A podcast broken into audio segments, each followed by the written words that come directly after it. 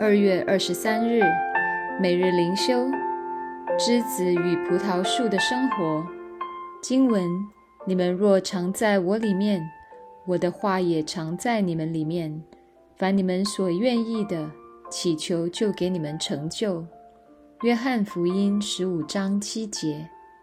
为主而活，我们必须住在基督里，并且我们住在他里面，才能从这应许支取最大的福分。要住在主里面，我们就得以他居首位，除去其他的爱慕或偶像，单单的恋慕住在他里面，并渴慕与他连结在一起。枝子不仅是靠近根茎而已。乃是不断地从树干吸取养分、生命。从某方面说，所有的基督徒是在主里面，但这还有更深一层的含义，而这只有在我们真了解这含义后，方能从他宝座得到浩大的能力。凡你们所愿的，这话是对与上帝同行的以诺说的，也是对在主怀里的约翰说的。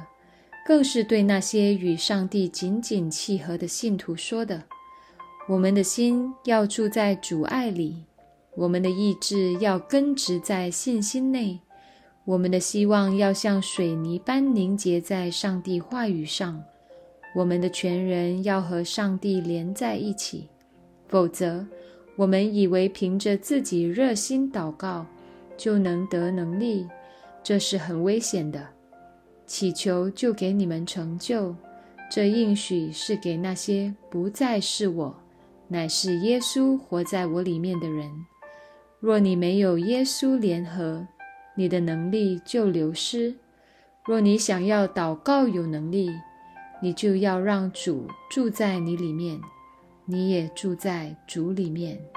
斯布真信心的支票簿。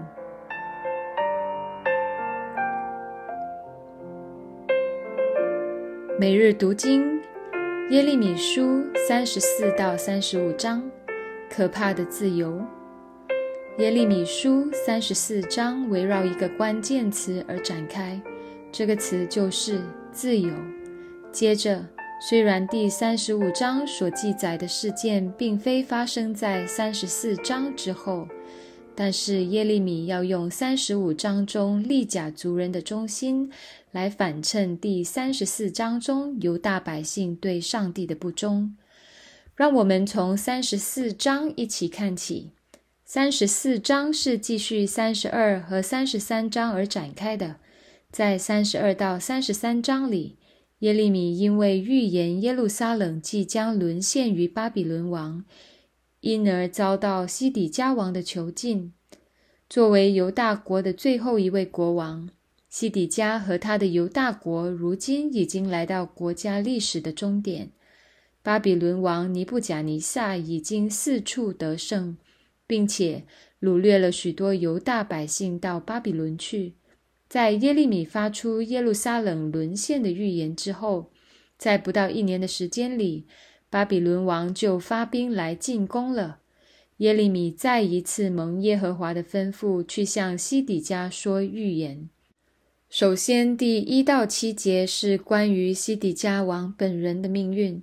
上帝本希望再一次给懦弱的西底家一个机会，只要他们悔改，就可以拯救耶路撒冷和圣殿免遭毁灭。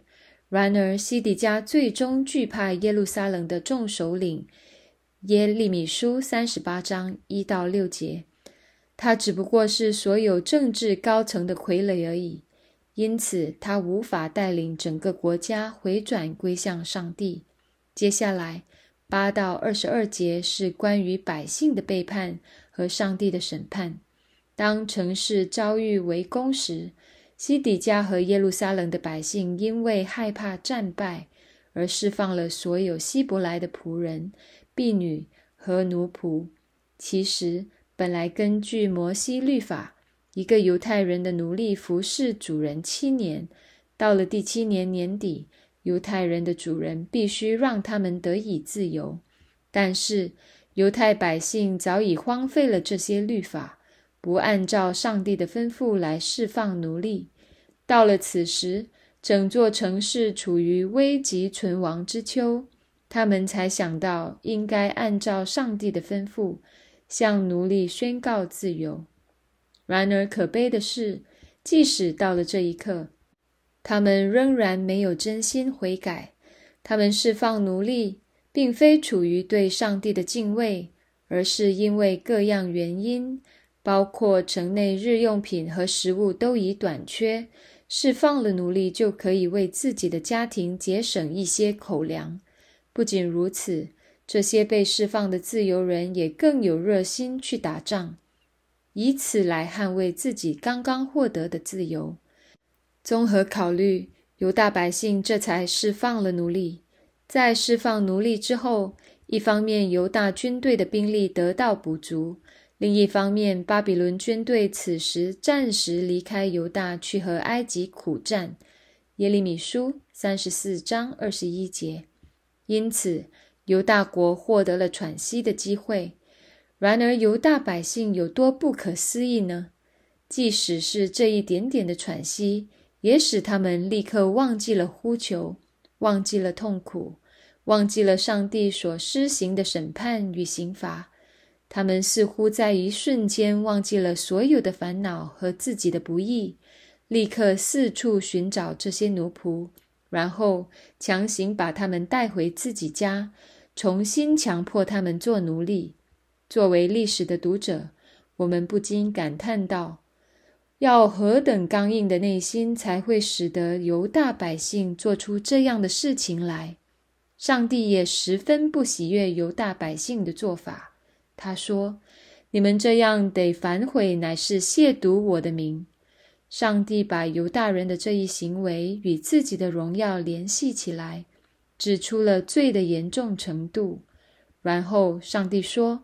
你们既然没有按照我的命令向你们的弟兄和邻舍宣告自由，如今我要向你们宣告一项自由，就是使你们自由于刀剑、饥荒、瘟疫之下，并且使你们在天下万国中抛来抛去。在人类历史上，自由一直以来是一个积极的词汇。然而，如果仔细思考，便会发现，自由的正面含义通常只适用于人和人之间的这个维度。一旦到了人与上帝之间，自由这个词所代表的含义往往就不那么美好了。亚当和夏娃在伊甸园中所追求的正是某一种自由，他们希望挣脱上帝的束缚，他们希望像上帝一样，他们希望以他们自己为上帝。对这种自由的追求，在本质上就是对上帝的背叛。在伊甸园里，是亚当和夏娃主动追求这种脱离上帝的自由；而在耶利米书里，如今换成是上帝主动放弃他的百姓，使他们活在一种完全不蒙上帝保守与护理的自由中。更确切一点来说，这里的自由就是一种任凭。而这种任凭是非常可怕的。人类往往自以为是，以为活在上帝的主权下就是一种不自由、一种束缚。殊不知，上帝无时不刻护理着人类。他赐下普遍的恩典给所有人。他设立日头，为要照好人，也照歹人；降雨给义人，也给不义的人。我们每一天都生活在恩典下。却常常仍旧感到不满足，并且向上帝抱怨。我们所不知道的是，如果有一天上帝收回了他的护理，放任我们在宇宙中自生自灭，放任我们在最终彼此谋杀，放任我们在最终享受情欲，那才是人生真正的悲剧。其实，若没有了上帝，我们连活着都成了无意义，变成了真正的尘埃，就如这里的犹大百姓一样，自由的漂浮，被抛来抛去，然后最终消失殆尽。这样的自由你要吗？求主怜悯我们，不要将这种任凭下的自由赐给我们。求主谦卑我们的心，使我们在我们创造主的护理下，学习忠心与顺服，以至于享受真正的喜乐与自由。